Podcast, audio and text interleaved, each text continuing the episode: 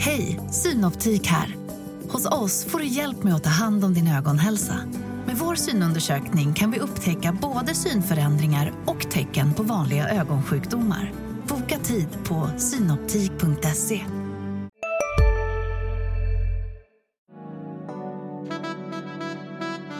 Du lyssnar på en podd från Närkes Allehanda. Hur menar du att du visste att de skulle släppa in 1-1 och om, om det nu såg ganska bra ut i den perioden? Ja, men jag visste, visste det eftersom jag tittade om matchen. Jaha, den när du såg den i efterhand. ja, Ja. precis.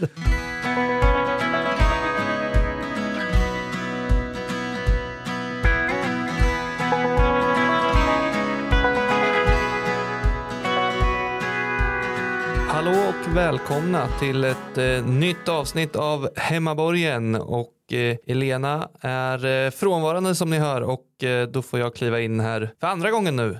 Tack och lov. Ja, tack och lov. Det var Tack succé förra gången. Ja, absolut.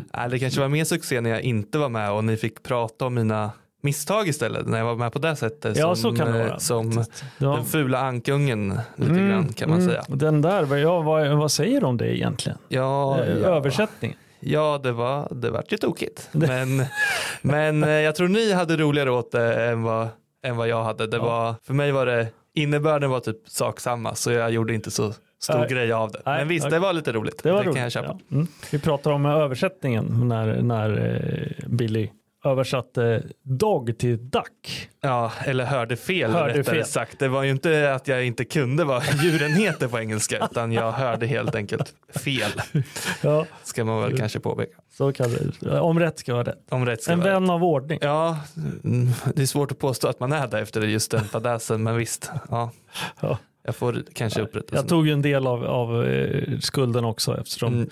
eh, det, att, att en, en anka skulle skälla bark, det- var ju osannolikt. Mm. Vi borde ha, Vi borde knäckt det Ja. direkt. Hur som helst. Eh, sedan dess har det spelats eh, ny fotboll och Ja. eh, däremot så har det inte kommit någon ny seger utan det har varit eh, två tuffa smällar igen här för ÖSK med först ett kryss mot eh, Helsingborg och sen senast eh, en förlust mot Utsikten nu. Vad, vad säger vi efter de här dubbla smällarna? Ja, först var det ju en, ett möte mot eh, det förmodligen sämsta Helsingborg man har sett eh, någonsin. Eh, det var ju ett lag som kom till Örebro med tio spelare eh, på frånvarolistan och bara liksom sådär P19-spelare som de hade kontrakterat samma vecka på bänken i stort sett. Så det var ju en straffspark som ÖSK missade. Spelmässigt så var ju ÖSK det bättre laget under en lång, lång stund av matchen, men lyckades inte avgöra. Då. Så det var en eh, missad eh, möjlighet verkligen. Mm. Och eh, lite annat läge då här mot Utsikten som jag istället då har gått som det bästa Utsikten någonsin kanske. The Invincibles. Ja, det börjar likna det nu i alla fall efter att de toppar serien här och det var väl fjärde raka de tog nu och har vunnit sju av tio om jag minns Ja, rätt. bara, Eh, bara en förlust och det är väl en knapp förlust mot Gais. Precis. Och, eh, men där så ja, börjar ganska bra återigen men det räckte inte hela vägen då heller. Nej, slutade med en ny förlust och eh, den här gången så Ja, det var ju, det går ju inte att säga något annat än att det var ju William Eskelines målvaktstavla i den andra halvleken som, som gjorde att, eh, men det var ju också en, en, eh, en väldigt olycklig, jag, när jag tittade om matchen så tyckte jag att eh, ÖSK får ju det här 1-0 ledningen eh, tidigt i första halvlek och perioden efter där och bara när man sitter och vet att de snart kommer släppa in 1-1 så känns det väldigt konstigt för att då är ÖSK väldigt bra Mm. i den perioden. Man spelar med axlarna nere. Eh, Jag minns att precis eh, strax innan så, så tappar ju Samuel Dahl, han, jag tror han slår bollen på en motståndare Eh, och innan de hinner reagera så bara springer han tillbaka och, och springer mellan två utsikten spelare, tar bollen så här och tittar upp och slår en passning. Eh, ÖSK mådde ganska bra och sen eh, ska de gå till anfall. Noel Mildeskog slår en boll som missar sitt mål. Eh, Lukas Limon står väl lite på hälarna men det är ju Mildeskogs dåliga passning. Och sen är det en, en skott och en styrning i mål. Hur menar du att du visste att de skulle släppa in 1-1 och om, om det nu såg ganska bra ut i den perioden. Ja, men jag visste, visste det eftersom jag tittade om matchen. Jaha, när du såg den i efterhand. ja, ja, precis. nej, då visste jag inte. Nej. nej men jag, Annars i, brukar i det vara i de perioderna när man är lite Ja. tillbakatryckta som man brukar känna på sig att Ja. målen kommer. Men nu kanske det till och med är när man vet att ÖSK leder då, då kommer de släppa in ett mål också. Ja, det, det, så kan absolut det, det, så kan absolut vara känslan. Men, men den här gången var det på grund av att jag såg matchen i efterhand och okej. hade sett den även första gången. Ja. Eh, men i alla fall, vi tittar lite framåt här också då. Det är ju två matcher kvar nu på, på vårsäsongen och, och kunna rädda den här våren eftersom att man nu är på negativ kvalplats och det är först Gävle och därefter Gais och eh, ja, det, det känns ju som väldigt viktiga matcher att få med sig någonting härifrån med tanke på vart man ligger. Ja, om man ska stanna lite kvar i, den andra, i, i Utsikten-matchen då så, så kändes det lite grann som ÖSK-säsongen bytte ansikte igår. Då var det tillbaka det här, den, här, den här iskalla handen eh, på, på axeln som, som knackar. Eh, ÖSK blev ett bottenlag i, i, på, på Hisingen. Mm. Eh, Jag har inte riktigt känt att de har varit det. De låg ju på kvalplats redan innan. Men, men det, var, det var först igår i min värld som ÖSK blev ett bottenlag. Jag har också haft en känsla från, från första början så tänkte man ja men nu de har ju fortfarande chansen här att repa sig efter, efter några par matcher där som var mållösa till en början och, och ändå vara med i racet högt upp. Sen börjar man känna efter några förluster där och så att ja men nu några vinster så är man i alla fall snabbt uppe i, i mitten eh, av tabellen och sådär. Men nu efter den här förlusten som du säger så känns det som helt plötsligt att nu är det ju liksom kampen för att börja hålla sig kvar som börjar just redan nu egentligen på ett sätt. Sen så kan man såklart det är jämnt så man kan ju klättra upp högre men just nu är det ju en kamp för att liksom klättra upp och få lite fast mark under fötterna igen. Ja, det kan inte finnas någon annan prioritet. Det, det är att man ska rädda skinnet just nu. Mm. Och då, återigen, så blir ju de här två matcherna extremt viktiga. Mm. Och eh, det känns ju lite grann som att den här hemmamatchen mot Gävle, det är en riktig skräckmatch för ÖSK, är det inte det? Ja, men det, ja, det är ju så mycket på spel i den matchen för om man ser till den andra mot Gais så är det ju snarare som, ja där får man vara nöjd om man får en poäng mot Gais nästan. Eh, Mm. Så att det är ju verkligen den här jävla matchen också som Mm. Och då är det det här mentala, kan man lägga allt som har varit bakom sig och, och eh, prestera. Det, det har inte, man har inte sett den sidan så många gånger. Nej, och historiskt har det också varit ganska svårt. Det, här, det är få gånger ÖSK har varit det där laget som kan trycka ner ett, ett sämre lag Mm, eh, när man är tvungen att göra det. mm, Det brukar inte ÖSK, det är inte ÖSKs paradgren. Det är ju nästan, mm, nästan känns det som att det är, den här gais matchen kanske funkar nästan lite bättre mm, i ett ÖSK-psyke. Man kan gå ner, åka ner utan någon större press mot ett topplag då inom citationstecken. Även om det tar emot att säga det så, Mm. så är ju Gais i en annan stratosfär än, än vad ÖSK är just nu. mm, Men däremot så finns det ju faktiskt eh, den matchen som spelas ikväll. Vi spelar ju det här in det här på, på eh, torsdagen.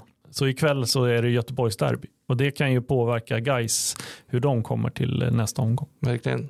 Ja, och eh, utöver det så, så tänkte vi att vi går vidare med första matchen här som eh, var mot Helsingborg eh, av de vi pratar om nu då. Så, så gjorde Valgeir Valgersson ett mål. Hans första var i ÖSK-tröjan. Mm. Och, eh, Eller nej, han gjorde något gjorde- mål förra året han gjorde också. något mål. Ja. Första för säsongen i alla fall. Ja. Eh, och eh, sen var han inte lik, riktigt lika delaktig på plan nu mot Utsikten. Men det var ändå någonting med honom som, som hände som eh, du eh, ska berätta om här. Ja, precis.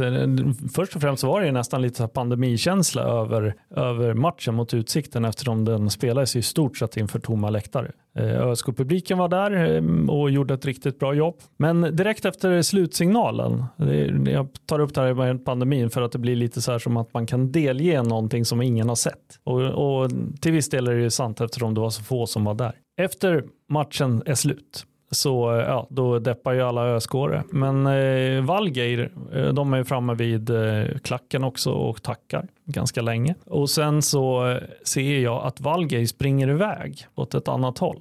Lite senare står jag nere i korridoren och väntar på att eh, göra intervjuer. Och då så ser jag, jag har ju berättat om den här proceduren när, när Christian Järdler springer ut och in ur omklädningsrummet för att kunna ha ett eh, matchsnack. Eh, förra gången var det ju att eh, det var några avbytare som skulle, skulle jogga ner. Nu var det att Valger Valgersson var, var spårlöst försvunnen. och, och eh, förra gången när jag rapporterade om det här, då var det nog att eh, då hade ÖSK alltså vunnit hemma, så då var det liksom, det var så här, blev nästan lite konstigt att, att segersången blev lite så här burkad. Liksom. Nu var det ju att, eh, att Järdler var ju väldigt upprörd efter matchen och ville nog dra igång det här matchsnacket ganska snabbt och helt enkelt ja, jag vet inte, men läsa lusen lite av, av spelarna. Jag, jag tror det, för så, så upprörd var han. Eh, men då var inte alla där. Så jag tror att, jag kan inte säga ett hundra procent, men jag tror att han stod väl och pratade där och hade det relativt trevligt då medans och stod kanske bakom någon reklamskylt eller något liknande för eh, så Jädler såg inte honom på tre gånger när han var ute och, och letade efter honom och blev rödare och rödare i ansiktet kan man säga. Till slut så, så kom ju Valgeir in då. Jag kan inte säga att det, ja, jag vet inte hur, hur det togs emot av, av Järdler faktiskt. Ja, han, han fick köra med laget först då innan Valger kom till slut? Nej, han väntade. Han, han väntade ja, han, han, kom, han gick in i omklädningsrummet, kom ut alldeles strax, lite argare. Gick in, kom ut igen lite argare och sen till slut då kom Valgeir. Var han återfunnen islänningen. Man tänker att på ett sätt så, så hinner minuterna gå där efter matchen att ilskan efter förlusten. Han, han vill ta det så snabbt som möjligt så att ja. han verkligen har den här energin kvar och, och, och ja. liksom trycka till laget lite grann. Om det nu var det han ville ja. göra, vilket eh, du upplevde. Men på ett sätt så byggdes den istället på av, av Valgers förs, äh, mystiska försvinnande. Ja. Ja, han var definitivt arg när jag pratade med honom tio minuter senare, Christian Järdler. Ja. Så arg har jag faktiskt aldrig sett honom. Nej. Nej, men det är nog att det är ett litet mönster där som han har varit inne på i intervjuerna här med att man har tappat poäng och det här lite stundtals energilösa anfallsspelet. Ett annan grej som har börjat upprepa sig lite grann är ju att det känns som att eh, laget ja, börjar matcher helt okej men efter en timme ungefär någonstans så sista halvtimmen, där, där har man varit det sämre laget i ganska många matcher i rad nu. Mm, exakt. Eh, jag tror Discovery tog upp det under matchen eh, och, alltså, och berättade att eh, ÖSK har bara gjort ett mål efter 60 minuten. Mm. Då tittade jag på, på det där och det visar sig att ÖSK är alltså sämst om man räknar bara det som händer efter 60 minuten. Då är man sämst i, i superettan. I och för sig, eh, marginalen är ju ganska liten eftersom de, de, är väldigt nära, nära det, att vara det även över 90, 90 minuter. Ja. Men, men eh, det är ändå lite Ja, det är ändå påfallande att ÖSK är alltså allra, allra sämst eh, när det gäller då de sista, ja, vad blir det, 30 minuterna. Mm. Eh, då har man inte, skulle man bara mäta, det blir lite speciellt sätt att mäta, det är ju bara mål då som, så, så de har noll vinster, tre, tre oavgjorda och tre förluster eh, jämföra med till exempel Östersund då, som på sju matcher har, har fixat fyra segrar och tre oavgjorda och inga förluster på, mm. på eh, ja, Exakt, eh, det, det, blir lite märkligt sätt och, ja. det, det, är inte så att man vinner en match bara på de sista 20 minuterna. Men eh, om matchen skulle spelas över 20 minuter då, då är det det vi pratar om. Det som jag tycker är intressant i det är ju på ett sätt att som du säger, ja det är inte så stor marginal från att vara tredje sämst över 90 till att vara sämst över de sista 30. Men samtidigt så har ju då ÖSK i efter en timmes spel i många matcher legat under eller haft oavgjort. Det är inte många av de matcherna man haft ledningen och sen eh, tappat Nej. kanske. Utan det är ju den här slutforceringen som man ändå har haft chans att och, och liksom gå för i många matcher. Att den har ju inte gett i stort sett någonting. Nej. Precis. De har gjort ett mål.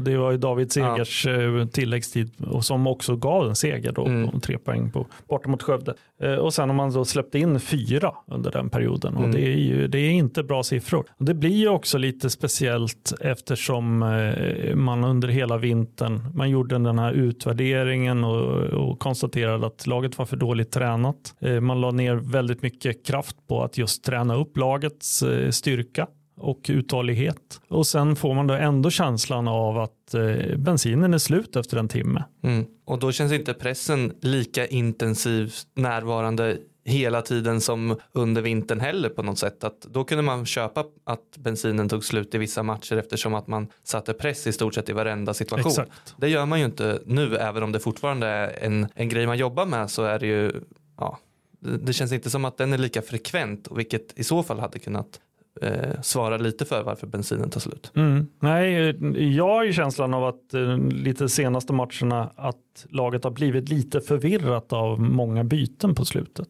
Man har svårt att hitta en form efter, efter byten. Mm. Eh, igår så får man ju säga att, att det blev väldigt förvirrat med det här bytet på när Adi Fisic först byts in och sen 23 minuter senare byts ut. Christian Järdler förklarade det med att han, eh, han trodde att eh, det sätt de skulle göra att det här sista målet det var på en spelvändning och då ville han ha in eh, Malik och ha kvar Jake. Mm.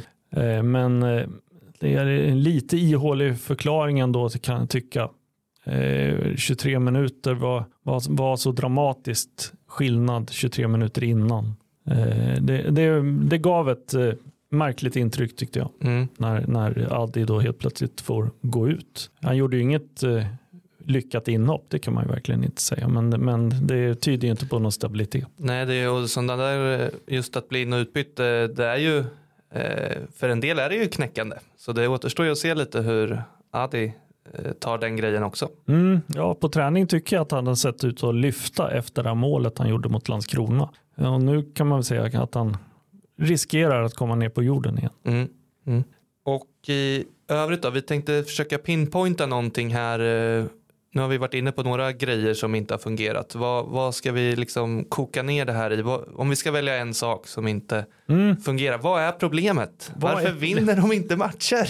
ja, precis. Eh, har du något? Eh, du får börja tycker jag. Jag kan börja. Ja. Ska, det finns ju flera olika problem. Nu ska jag inte dra en massa, för då kanske jag snor din. Mm. Jag kanske snor din ändå eftersom vi inte har snackat igenom Nej. det. Nej. Men jag tycker att eh, ÖSKs svaghet på eh, det centrala mittfältet är det som är det stora problemet. Eh, För det, det sprider sig över hela planen.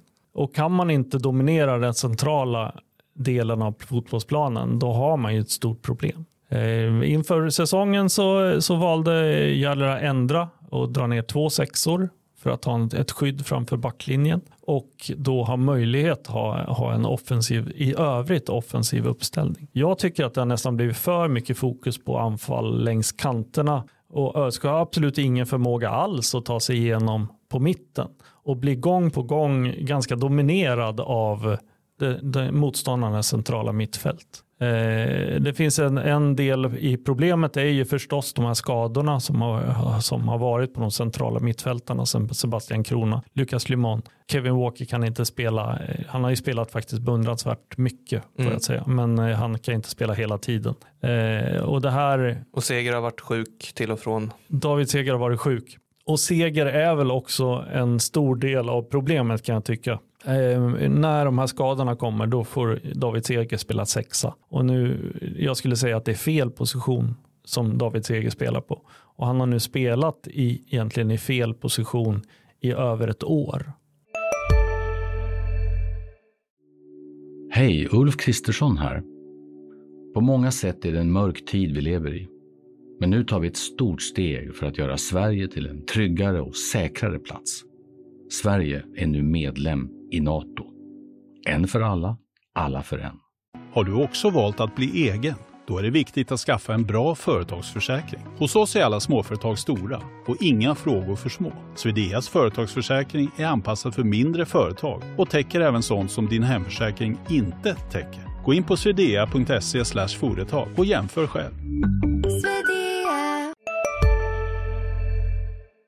Han spelar i stort sett hela förra säsongen som defensiv mittfältare. Han är en offensivare mittfältare, en åtta, en kanske en tia. Mm.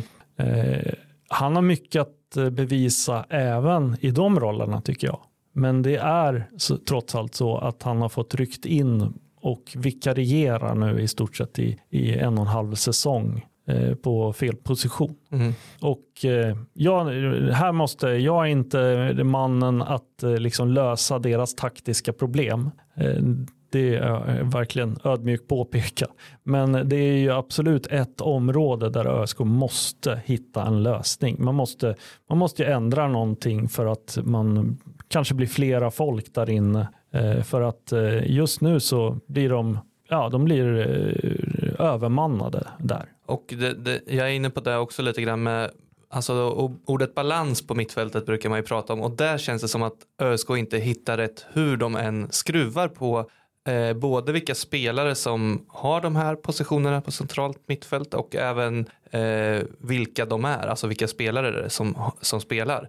Att eh, till exempel mot eh, Landskrona så, så ändrade Järdler eh, formationen på mittfältet efter halva första halvlek när man kände att verkligen Landskrona de får helt opressade på centralt mittfält kan bara slå in bollar bakom hela tiden. Skruvar om, det blir kanske ja, till viss del bättre defensivt. De släppte in målen efter det och eh, så, men, men de kanske fick lite bättre kontroll på just det, i pressspelet. Men samtidigt så då tappar man det någon slags offensivt spel av det. Så det blir liksom den, balansen där mellan offensiv och defensiv får man inte ihop oavsett om det handlar om att man spelar med två tior och två lite mer sittande eller om man spelar med tre lite mer sittande bakom två mer renodlade anfallare. Det känns som att det, ja, det är väldigt svårt att få liksom något slags eh, ja, balans på det hela. Mm, mm. Och då kan det ju vara så att eh, det är spelarna som inte är tillräckligt bra. Mm.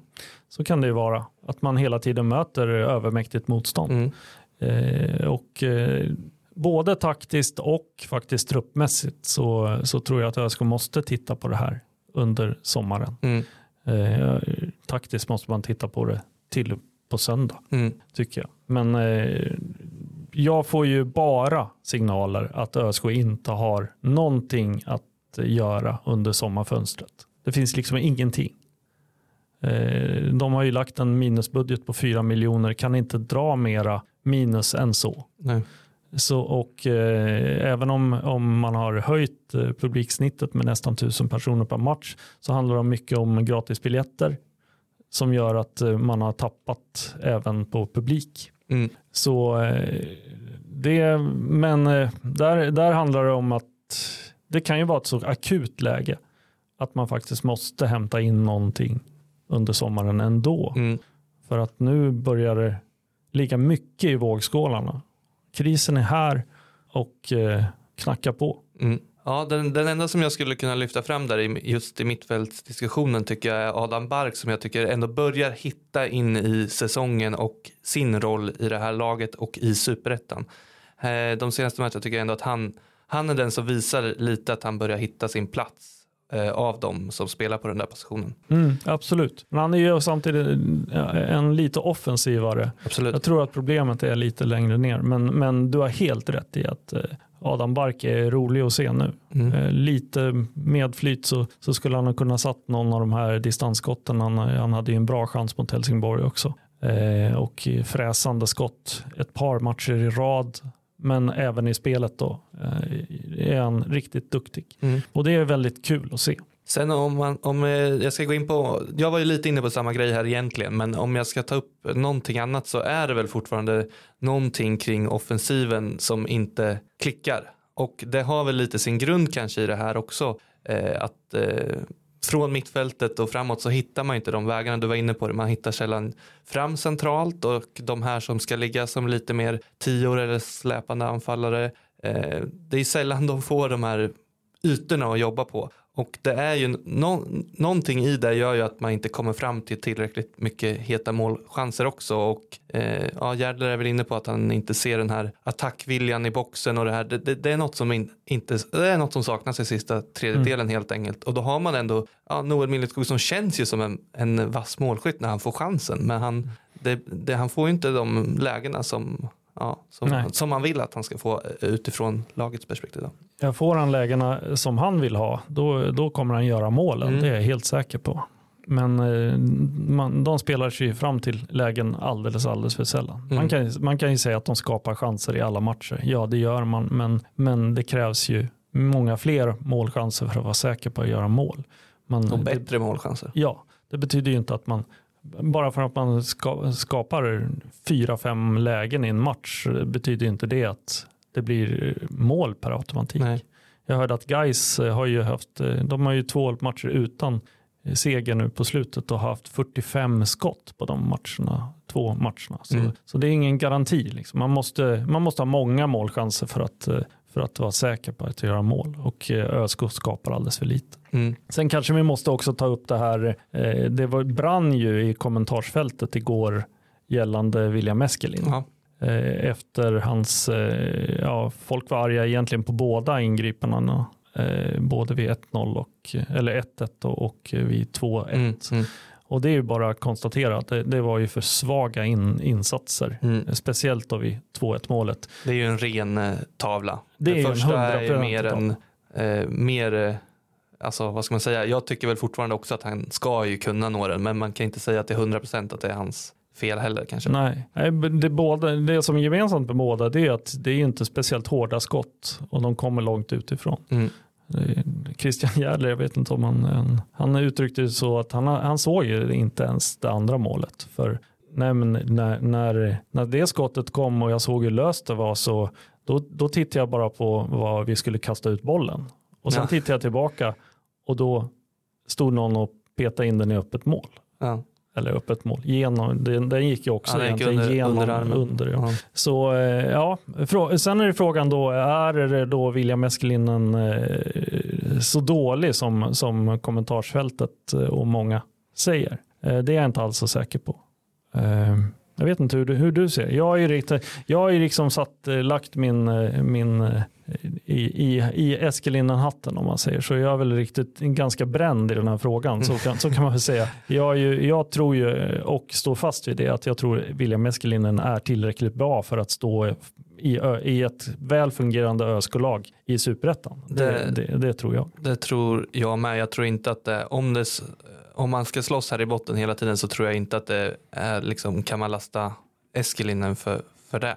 Utan sen så just den här matchen, det är klart, det är ju lätt att säga att det, det var ju på grund av honom som de tappade poäng. Om man ser till målen i alla fall. Sen vet man ju aldrig vad som hade hänt annars. Men, men eh, han har ju också hållit, eh, vad är det, är det fyra nollor? Fyra av tio nollor har Ja, han. och det är ju inte dåligt heller. Men däremot så tror jag, och jag förstår eh, där till viss del också supportrar som att eh, det, det blir svårare att acceptera när målvakt gör ett misstag när man kanske har haft en, ja vad ska man säga, utstrålningen eller Mm. eh, uttalanden som William har haft liksom mot eh, att sätta höga krav på, på laget och sen så gör man så här själv. Mm. Eh, att, att det blir svårt för folk att köpa att han då kastar bort två poäng. Eller en poäng i, blir det ju i Mm. det här fallet. Mm. Eh, jag tror att det är mycket där som krockar också. Eller tre om man lastar honom för båda. Ja, ja precis. Eh, nej, precis. Ja, det är ju en liten, liten känsla av att eh, den här hårda kri kritikstormen sammanfaller lite med det du nämner. Eh, de här uttalandena han gjorde. Mm. Eh, och det tycker jag är jag tycker att ÖSK ska vara en klubb med, med högt i tak där man ska kunna säga saker. Mm. Eh, men eh, folk har tydligen blivit väldigt provocerade av det. Eh, och sen säger jag inte att, jag menar de, de många, de allra flesta, kanske alla, vad vet jag, som kommer med kritik mot William Eskelinen gör det säkert eh, på grund av hans målvaktskunskaper. Mm. Det säger jag inte. Ja, och sen direkt efter en ny förlust också. Alltså Mm. det är då de här kommentarerna Mm. kommer in också eh, Mm. i, i den mängden. Att det, Mm. blir, det är ju också en reaktion på att man är ilsken just för att laget har förlorat. Mm. Men skillnaden är ju att förra året förlorade ÖSK massa matcher också. Då var, men då var det någon annan som, som skulle kölhalas. Mm. Eh, Då var ju oftast William Eskelinen inte i, i någon kritikerstorm. Nu, nu är han det. Då kan, det kan ju vara på grund av att han är en av de eh, mer rutinerade spelarna. Mm. Intressant också. Järlev gav ju inte något, jag frågade honom om han hade förtroende för William Eskelinen och han, han gav inte egentligen det förtroendet, han gav det bara i, i retrospektiv. Liksom, han sa att eh, hittills har, det, det är bästa målvakten som ska spela och hittills har William Eskelinen varit det. Mm. Och då ska, då ska han ha spelat också. Men han sa ingenting om egentligen eh, Gävle på söndag. Så helt eh, orimligt att det är Amar Dzeslan som står då är det inte. Vi får se, det blir lite spännande att se faktiskt. Ja, men jag tror ändå att det blir Eskelinen i just en sån här viktig match. Det hade varit ja, riktigt tufft att byta målvakt till ett så oprövat kort i en match mm. som man i princip måste vinna. Så mm. jag tror inte på det. Men ja, det är inte omöjligt som du säger. Och sen framförallt om det går dåligt här, eh, då till guys matchen kanske man har lite mer ingenting att förlora känsla och då kanske det är lättare. Jag tror just till Gävle-matchen att det blir svårt att våga göra det bytet. Min bedömning är att Amar Dvesslan är lika bra som Daniel Strindholm. Mm. Eh, men jag tror att hade Daniel Strindholm varit hel eftersom han stod matcher i, i höstas, då hade det nog varit lättare att mm. göra målvaktsbytet. Mm. Yes, vi ska röra oss lite bort, eller delvis bort från A-laget. Det kanske kommer kopplas samman lite här också nu, men eh, det är ganska nyss som eh, Eh, sen vi spelar in här nu som ÖSK presenterade en nysatsning på akademin och eh, spontana reaktionen på det Fredrik? Ja, att det är eh, intressant att se att de satsar på ekonomin, eller akademin. Det är intressant att se att de satsar på akademin. Just i det här läget kan man väl säga. Det, man kan säga att det brinner i superettan och då väljer man att satsa långsiktigt på eh, en, eh, en akademi som kanske ger utdelning om, om ett par, tre, kanske fyra år. Eh, det är, väl, det är modigt och säkert klokt. Det kanske sticker i ögonen på några som vill hellre ha en, en ny centerforward. Men Eh, det är viktigt. ÖSK har ju halkat efter. Man har tappat, eh, man är nere på, ja, det är svårt att jämföra med tidigare, men nu är man ju nere på två eh, stjärnor i mm. certifieringen och Malmö har ju sju. Men mer, mer viktigt då så har ju eh, vad är det, Landskrona, VSK, eh, Öster och eh, GIF Sundsvall har ju fyra. De andra tidigare jag berättade om var tre. Så de har ett mera och kanske allra, allra viktigast eh, så är ju länsrivalen Degerfors eh, har ju tre också. Mm. Så eh, Degerfors akademi rankas ju högre och det har ju gjort också att flera spelare har gått ifrån ÖSKs akademi till Degerfors akademi. Det, har, det påverkar säkert. En av dem är ju den här Di, Di, Di Pievre. Ja, Di Pievre i Lunga. Ja, och hans bror, men det är ju Di Pievre som är ja, precis. uppflyttad i A-laget. Som ju har eh, debuterat i allsvenskan i år och ses som en jättestor talang. Så Degerfors gör ju bra saker i akademin eh, och ÖSK måste ju helt enkelt hänga med där för att inte bli utklassade. Och då är ju det här ett, eh, ett steg i rätt riktning. Jonas Lindegren säger ju att det här handlar om nya pengar och det var inga pengar som, som skulle ha funnits tillgängliga för någon annan satsning på, som handlar mer om just nu. Då. Så, så det är helt rätt. ÖSK måste ha eh, heltidsanställda tränare. Eh, och eh, ja, överhuvudtaget så är svenska akademierna väldigt jag vet att de går, åker på de här studiebesöken till Norge och Danmark och där kan det ju vara så att man har tvåsiffrigt, eh, kanske 20 personer som är anställda bara i akademin. Man satsar jätte, jättehårt på det och det är en eftersatt, eh, ett eftersatt område i hela Sverige mm. men speciellt i ÖSK. Mm. Ja och eh, på ett sätt blir det väl också viktigare ju, ju större avstånden blir mellan fotbollsklubbar i Europa och liksom de största drar iväg ännu mer hela tiden att, att faktiskt eh, bygga eh, våra svenska klubbar på eh, unga talanger blir ju bara tydligare och tydligare att det är den vägen som man måste gå. Ja, precis. Och eh, ja, ÖSK har ju de har ju saker som de gör bra i den där akademin. De har ju lag i alla, i högsta serien då i alla årskullar, tre årskullar. Eh, de är nykomlingar i allsvenskan i år. Och sen kan man ju se på truppen också att de har flera spelare som har gått igenom akademin. Mm.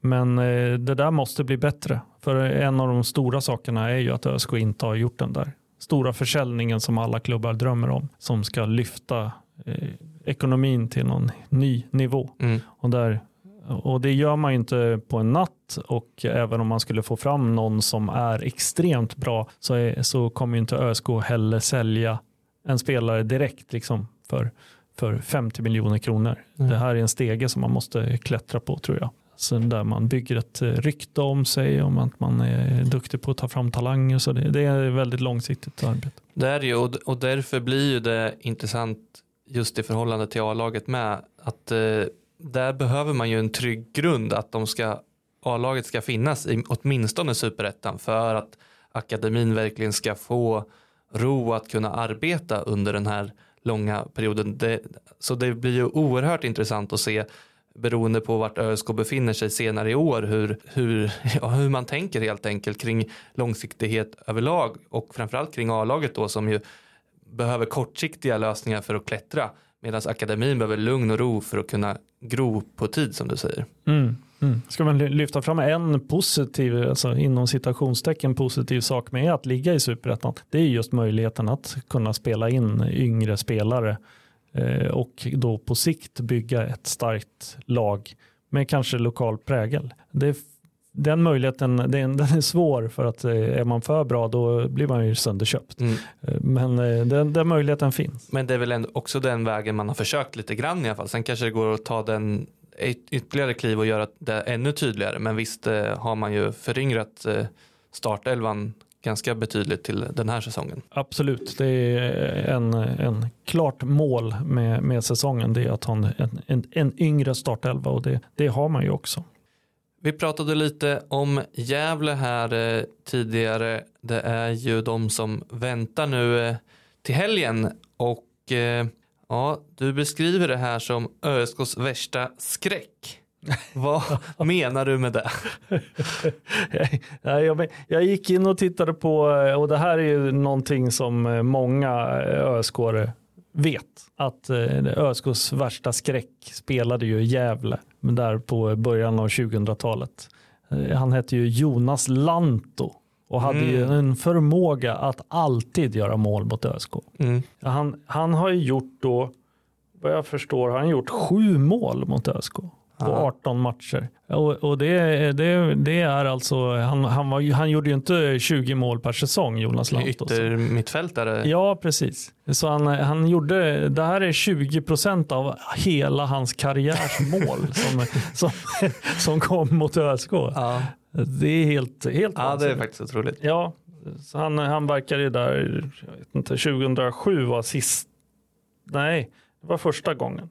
Sista gången är 2016 tror jag. Och sen har inte ÖSK mött eh, Gävle. Jag vet inte nej. hur länge Jonas Lanto terroriserade eh, allsvenska fotbollsarenor, men, men eh, han hängde i ett tag. Ja, men nu har han väl ändå lagt eh, skorna på hyllan helt och hållet också. Ja, jag hoppas att han inte dyker upp på söndag. Nej, det kan, betyda bara, det kan bara betyda en sak. det blir enkelt. tårar. Ja, eh, och eh, ja, det är ju en gammal Gävle-profil eh, Jonas Lanto då och nu tänkte vi rikta blickarna mot en ÖSK-profil istället och det är ju punkten vad hände med honom? Ska du eh, dra eller ska jag dra? Jag har aldrig fått dra. Har du aldrig fått dra? Jag har aldrig fått dra. Elena, Elena är stenhård. Ja. Jag är lite snällare faktiskt ja. så att jag låter dig få plocka ja. upp ett namn. Senast så drog hon ju dåligt namn ska man inte säga men, men eh, det var Gustav Lejon. Ja då får du visa nu hur man gör för att för Innan dess har vi haft magiska namn. Ja. Utan undantag. Magiska namn. Ja, jag, jag, ja, har, redo. jag har dragit ett namn här. Ja. Den är kvar i påsen fortfarande, men nu drar jag upp den. Och det här var ju väldigt nära Gustav Lejon-klass får man säga. Aha. Ja. Du, där, där, det var nog första gången och sista som du fick dra en lapp då, ja. Det blev en, det blev en flopp. Det, det, är en spelare som inte har spelat i en tävlingsmatch för ÖSK. Aha. Ja. Eh, Joel Andersson Segerlind. Jaha, ja. Mm. Ja, men då, då ska ju du fråga eh, var han kommer ifrån och, eh, och eh, var han är. Då ska jag fråga var kommer han ifrån och var är han? ja, precis. det är ganska lätt i det här fallet. Joel Andersson Segerlind är ju en öskåre från början och jag tror han gjorde ett par säsonger. Det var väl någonting att deras årskull ville satsa och då spelar man ett par säsonger i Sturehov och sen kommer man tillbaka till ÖSK. Eh, det som är, är, är mm, lite anmärkningsvärt är ju att han är, tillhör samma generation som Niklas Bergmark, eh, Noel Milleskog och eh, och den här, vad heter han, Jonathan Jonsson. Mm, mm. eh, Som alla fick A-lagskontrakt. Och eh, med, eh, ja, vi pratade om akademin tid, tidigare. Det är ju om det vore så att ÖSK skulle dra fram fyra spelare i varje årskull, då skulle det vara extremt. Eh, och då två stycken som kan etablera sig i A-laget också. Han eh, spelade bara en halv säsong under A-lagskontrakt. En mittfältare med en bra, bra eh, tillslag på bollen. Gjorde, vi hade ju en, en, en fabless fäbless för att eh, göra snygga mål i internmatcher. Ja, och även sådana här försäsongsmatcher va, kunde han stänga dit någon mot lite, mot lite sämre motståndare. Han mötte något division 1-lag med Mm. lite B-uppställning tror jag också han har stängt dit någon boll Gjorde, på. var det inte han som gjorde målet för ÖSK mot Degerfors? I, I en sån där när de möttes första eh, träningsmatch. Det kan det ha varit. Som typ 2021 eller 2020. Ja. 2020 kanske till och med. När eh, de hade roterat in, de kanske spelade tre, tre halvlekar och sen var det juniorer sista om halvleken och då, då gjorde Joel Andersson Segerlind Mm. mål har jag för mig. Mm. Ja, det var inte ett eh, tråkigt division 1-lag som, som jag hade minnet av. Men Lite sämre motstånd. ja, Ja. på den tiden var det Fortfarande lite, där, va? lite sämre Mm, motstånd mm, kanske. Det var, mm. då kanske de var i superettan. Ehm, ja, nu, och nu är han i Karlslund. Ja, sen eh, i fjol då. Ja, hur går det för honom? Han, han spelar ju men eh, han väntar ju fortfarande på sitt första seniormål vad det ser ut som när jag eh, går in här och kikar. Eh, Men han har spelat från start de nio första matcherna här för Karlslund verkar det som. Mm. Mm. Ja, det är en fin för, första matchen missade han, sen spelade han åtta från start. Ja, det är en fin spelartyp den här. En central mittfältare med en fin passningsfot och ett hårt skott. Mm. Det ser man ju inte nej till. Nej.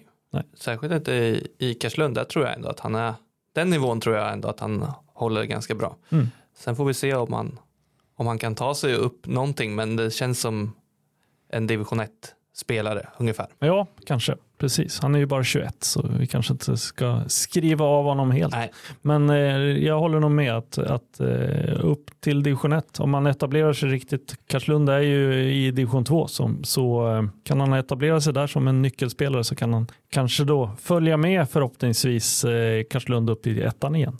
Precis. Ja, det var ju sista programpunkten här för det här avsnittet. Ja, har du någon sista reflektion du vill spotta ur dig eller ska vi tacka för den här gången? Får tacka, tacka Billy Hammer för, för eh, inhoppet. Ja, det var, jag kanske inte gick in och avgjorde matchen i 90 minuten, men ja, jag tror inte vi släppte in, eh, vad heter det, baklängesmålet heller förhoppningsvis. Du höll längre än 60 minuter, Ja, säger jag Nästintill. efter 45. ja, ja en halvlek. Ja. Ja, men vi säger så och så hoppas vi att ni eh, lyssnar vidare eh, på hemmaborgen framöver också. Tack för idag.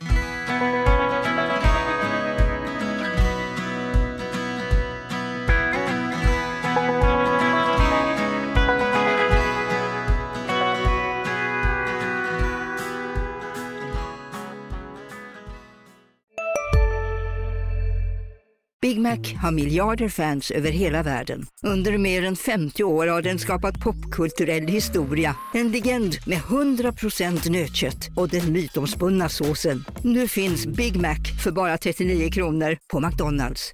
Hej, Susanne Axel här. När du gör som jag och listar dig på en av Krys vårdcentraler får du en fast läkarkontakt som kan din sjukdomshistoria. Du får träffa erfarna specialister, tillgång till lättakuten och så kan du chatta med vårdpersonalen. Så gör ditt viktigaste val idag, lista dig hos Kry.